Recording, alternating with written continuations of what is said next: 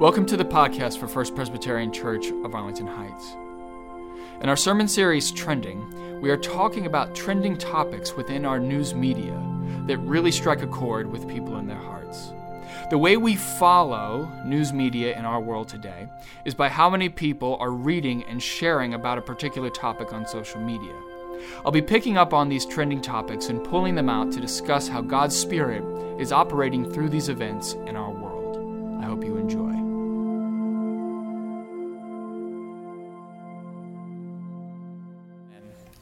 So, our scripture reading today, our first scripture reading, comes from Matthew 10 34 to 39. Let's see what God has to say to us. I'm just going to read this off the screens if that's okay with you. Do not think that I have come to bring peace to the earth. I have not come to bring peace, but a sword. For I have come to set man against his father, and a daughter against her mother, and, and a daughter in law against her mother in law and one's foes will be members of one's own household. Whoever loves father or mother more than me is not worthy of me, and whoever loves son or daughter more than me is not worthy of me, and whoever does not take up the cross and follow me is not worthy of me. Those who find their life will lose it, and those who lose their life for my sake will find it. This is the word of the Lord. Thanks be to God. Our second scripture reading this morning continues in Matthew chapter 10, picking up where Alex left off at verse 40. Whoever welcomes you welcomes me, and whoever welcomes me welcomes the one who sent me. Whoever welcomes a prophet in the name of a prophet will receive a prophet's reward, and whoever welcomes a righteous person in the name of a righteous person will receive the reward of the righteous. And whoever gives even a cup of cold water to one of these little ones in the name of a disciple, truly I tell you, none of these will lose their reward. The word of the Lord. Thanks be to God. As many of you know, Alex is currently preaching a sermon series called Trending, and he invited TC and I to be part of that sermon series. I've always approached a sermon writing a little differently than Alex has, not to overstate the obvious. Partly because I was trained in preaching at a different time than he was, and partly because I'm a different person. Every individual who steps into the pulpit brings his or her own unique perspective and gifts to the task and the art of preaching. As I prepared for this sermon, I had every intention of following Alex's guidelines for the trending series. Every intention. Read the text, put it in historical context, then see what the Holy Spirit opens up in the world of trending topics. I didn't think it would be too hard. After all, Karl Barth, an early 20th century theologian, instructs that every preacher should preach with the Bible in one hand and the newspaper in the other. So, how much harder can it be to preach with Twitter in one hand? Now, I have no problem with reading scripture and thinking about how it's going to apply to today's world and where it offers us a challenge. Asking the big question of how a particular text has the ability to transform our lives. Because, after all, that's why we're here. That's why we listen to preachers week in and week out. In the last few weeks, however, I can I confess to being just a little confused about this whole trending topic. Now, Alex showed me how to go on Twitter and figure out what's trending, and even on Facebook and even on YouTube. But try as hard as I could, I could not find a topic trending that seemed to fit with today's text. I did learn that there's a remake of the movie Jumanji. That was trending. And uh, I learned about several baseball and soccer stars uh, that are coming around that are on trending top that are making trending topics. Somebody named Demi is singing in a Latin American country, and that's making a lot of people very happy on Twitter. There are lots of Fourth of July festivals going on. You may not know this, but last Thursday was actually National Handshake Day. And there's some kind of crazy trend going on where people are actually making clothes out of watermelon. True, I learned all of this on the Twitter feed. Nothing seemed to fit the text, however. So, some of you may be relieved and others of you may be disappointed, but I do not have a trending topic to go with this morning's text. Instead, I have written a sermon about welcoming the stranger. And despite and because of my best efforts, or any preacher's best efforts, God will speak to us through today's text. The scripture that we heard this morning is part of what scholars refer to as the missionary discourse in Matthew. Jesus is preparing his disciples for getting out there and getting the good news of the gospel in front of others. He calls and names the 12. Alex read this text just a few weeks ago for one of his sermons. He sends them out with the authority to preach and teach and heal. He tells them to go find the lost sheep of Israel and not to waste their time with the Gentiles. And he also tells them to rely on the hospitality of others for doing their work. Take no gold or silver or copper or your belts, no bag for your journey, or two tunics, or sandals, or a staff, for laborers deserve their food. In other words, when you're out there doing the work of the gospel, rely on others to meet your basic needs. Jesus talks about the coming persecutions and reminds the disciples that they may not always be well received. He also reminds them and us that the call to discipleship will lead us into difficult situations. It will make us unpopular sometimes.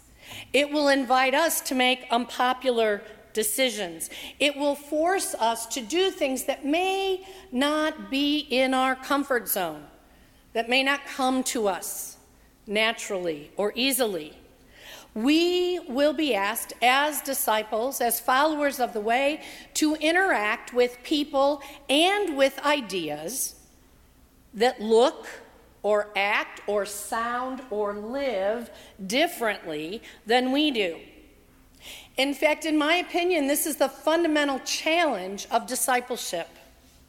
We open ourselves to new people and new ideas, to different viewpoints.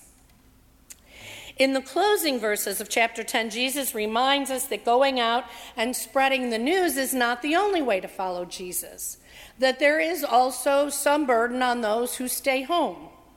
We are asked to welcome those who come in the name of God. Now, on the surface, that doesn't seem hard, right? He says, if a prophet comes to town, welcome the prophet. If the righteous come, welcome the righteous. And I have no qualms about believing or thinking or knowing that this church community would definitely welcome Denise Anderson and Jan Edmiston, who happen to be the co moderators of the Presbyterian Church USA, whether we knew them or not, we would welcome them to come and be at our church. We would stand for them as one is asked to do for the moderator. And I have no doubt that if someone like Desmond Tutu walked in the door, we would also welcome that person. We welcomed our mission partners from the Dominican Republic just last fall. We provided housing and transportation. We fed them. We took them to see the tourist sites of Chicago because uh, Pastor Osvaldo had never been here before. And we welcomed them when they came here to speak to us. We're good at welcoming strangers here at First Presbyterian Church. So, everybody pat yourselves on the back, and then we can go home, right? We can go to Frontier Days. That would be too short a sermon, even for me. And whoever gives a cup of cold water to some of these little ones in the name of a disciple, truly, I tell you, none of these will lose their reward. Who are these little ones that Jesus is speaking about? It reminds me of when Jesus teaches us to love our neighbor through the Good Samaritan story. Jesus can never leave well enough alone.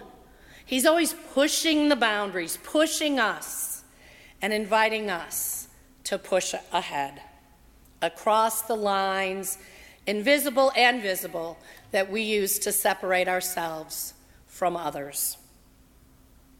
We are not only to welcome the prophets and the righteous ones, but we are also to welcome the little ones, the least. Do you hear the echo of Matthew 25? Whoever has done it to the least of these, my brothers and sisters, has done it to me. Practicing hospitality in the way that Jesus invites us to practice involves more than simply welcoming those whose names we know. It is more than inviting a friend over for a meal. It is more than planning a dinner and having a lot of people over for a meal. For Jesus, welcoming the stranger is going to that deep place in our own hearts a place of compassion where we can truly open ourselves up to the fact that that stranger may indeed be God in our midst. When we say little ones, we think, first, I think at least of children. Do you know that in the 2014 US Census, it showed that 15.5 million children in the United States between the ages of 0 and 17 live in poverty. Somewhere between 1 in 4 and 1 in 5 children. Now, lest we think that that happens other places other than our northwest suburbs, let me assure you that I've talked with many a teacher in our congregation who has assured me that the need for free and reduced lunch is a very huge need in their particular school, that there are plenty of children in our schools that are homeless, at least at some point during the school year, or that are at risk for hunger, for a lack of um, medical care, for something. This year, in our PADS program, we actually had, on one particular night at least, a mother and two of her children come to find a place for shelter overnight. Children are homeless and they go to bed hungry right here in our neighborhood. Whoever gives even a cup of cold water to these little ones in the last 30 years, this area and this church has worked very hard to address the issues of homelessness in our community. And still, this issue plagues us almost daily. We operate from October 1st to April 30th a PADS program every Tuesday night where we open our door and provide three meals a warm hot supper, a warm hot breakfast, and a sack lunch to men and women who are in this area and are homeless, are without a place of shelter on a cold winter night. Many of you have encountered a stranger in our building after worship telling you that they have nothing, that they need help, that they want to go to the city, or they want to meet a friend, or they're on their way somewhere and they don't have anything. At least once a week, someone comes into our church building they come to ask for a meal, to see if we can give them a place to sleep for the night or simply to find a better pair of shoes. We are building a multi million dollar apartment complex right across the street. And every night there are dozens of people in this community who do not have a safe place to lay their heads. I'm not suggesting we don't build the apartment complex. And I'm not suggesting that we all give up the comfort of our own home or our own bed. I am simply suggesting that all of us consider what it means and what it would cost us personally to give a cup of cold water to a little one, one of those who has a lower or smaller place in our societal structure. On this 4th of July weekend, one of the things we celebrate is our independence and our freedom and our great and amazing country. And indeed, it is all of those things. And it bears mentioning how our own country has welcomed the stranger. Ever since 1886, the Statue of Liberty, a gift from France, has proclaimed, Give me your tired, your poor, your huddled masses yearning to breathe free. Ellis Island from 1892 to 1954 welcomed over 12 million immigrants into this country. Not everyone has always been welcome, however. In 1939, German Jews attempting to escape Nazi Germany after Kristallnacht came on the MS St. Louis. There were about 900 of them. They were diverted from the U.S. border to Cuba, where they were told that they would not be allowed to land, to disembark, to be protected. And instead, they were sent back to Germany. During the course of the war, almost 250 of those people were killed by the Nazi regime.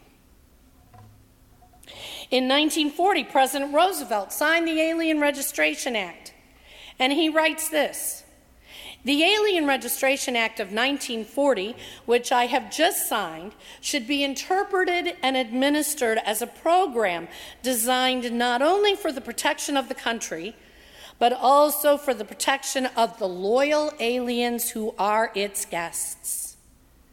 The registration and identification of approximately three and one half million aliens who are now within our borders do not carry with them any stigma or implication of hostility toward those who, while they may not be citizens, are loyal to this country and its institutions. This was a different season of great fear in our country, a different time when we were nervous, when we were anxious about allowing an immigrant or a refugee to seek safety here.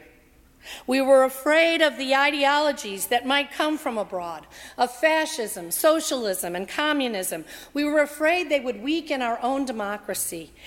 And indeed, perhaps it was appropriate to limit those who were coming to our country.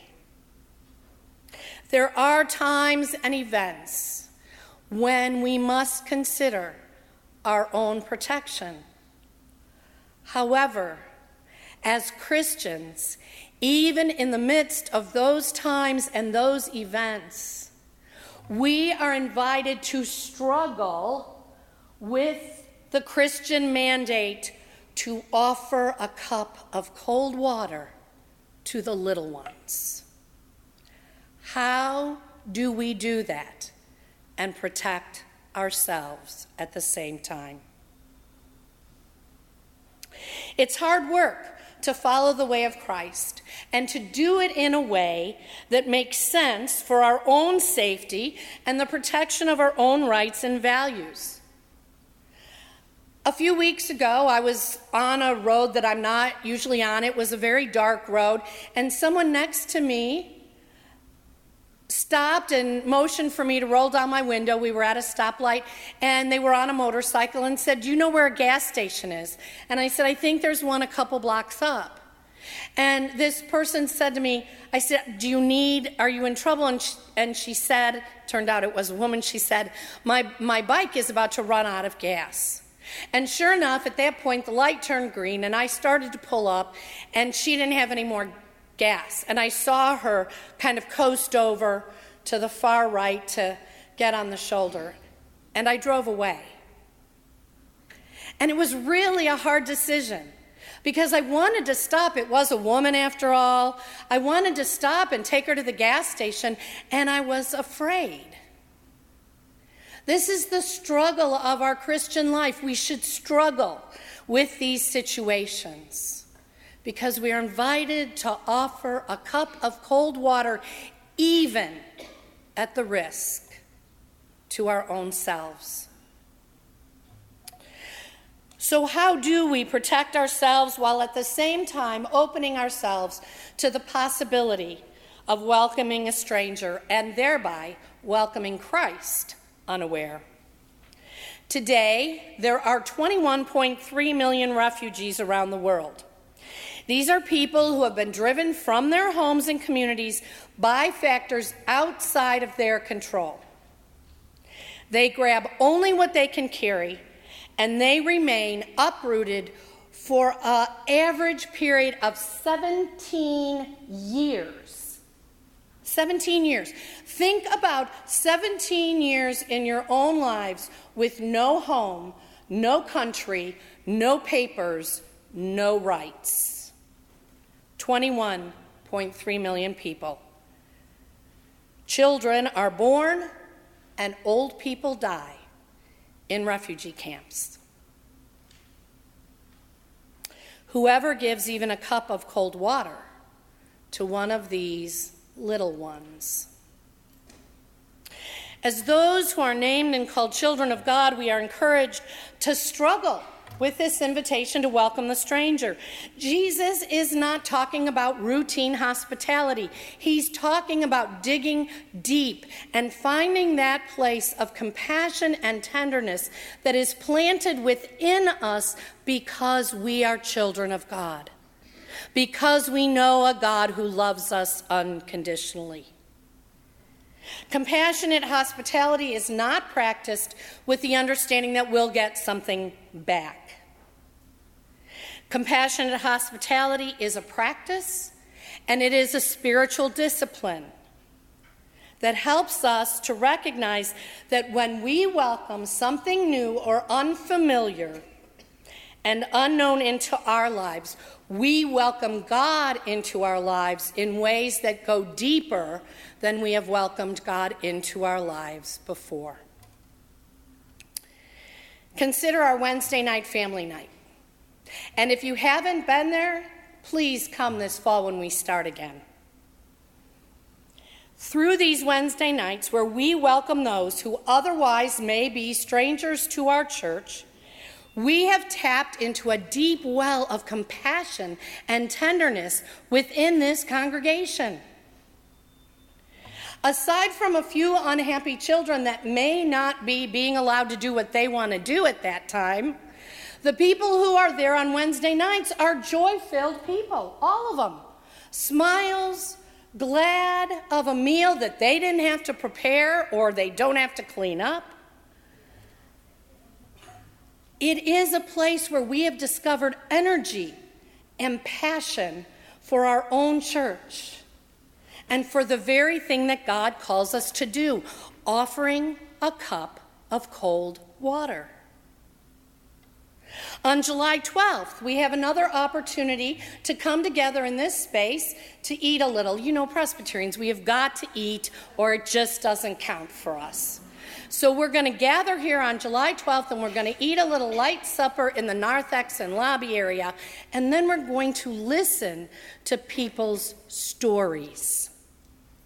Another way of welcoming the stranger is to give another person your time and listen deeply to what they are telling you. As we move rapidly through summer, there will be sign up tables to help with other weekly hospitality to homeless men and women in our community through PADS. This year, we are also going to be looking for new leadership to PADS. Do you hear God calling you? I believe above all that this passage invites us to practice tenderness and compassion with everyone who comes into our lives. Having moved up here just in the last three years from Louisville, Kentucky, I must say that one of the biggest changes is the honking of horns. Everybody honks their horn. I live right near that Cumberland Circle, Suicide Circle, some call it. I mean, they honk their horn like that's going to make a difference. They're still going to hit somebody. One of the practices that I've tried to keep is that of not honking my horn. It's just my own little way of trying to drive a little more tenderly, a little more compassionately with other people on the road. Most importantly, we are encouraged to practice this welcome without judgment and without attempting to change anyone. We're inviting them in. We don't get to comment on how they spend their money or how they wear their hair or whether or not they've made the best use of their resources. We are only asked to give a cup of cold water. As we become aware of others' needs for food and for shelter, we, and of others' different ideas of how to be in the world, we are also encouraged to open up our own worldviews, to open up not only our hearts, but our minds, and to open them wide. It seems to me that as Christians who are invited to live out of compassion and tenderness and God's great and amazing love for us, this world needs us today. It needs our welcome, it needs our compassion, it needs our gentle touch. Whoever gives even a cup of cold water to these little ones, my prayer for you and for me is that the next time we look for a trending topic on Twitter, we find hashtag First Presbyterian Church welcomes the stranger. May it be so for you and for me. Amen. Thanks for listening. And if you want to learn more about First Presbyterian Church of Arlington Heights, please visit www.fpcah.org for more information on service times, directions, and to learn more about the First Pres family of faith.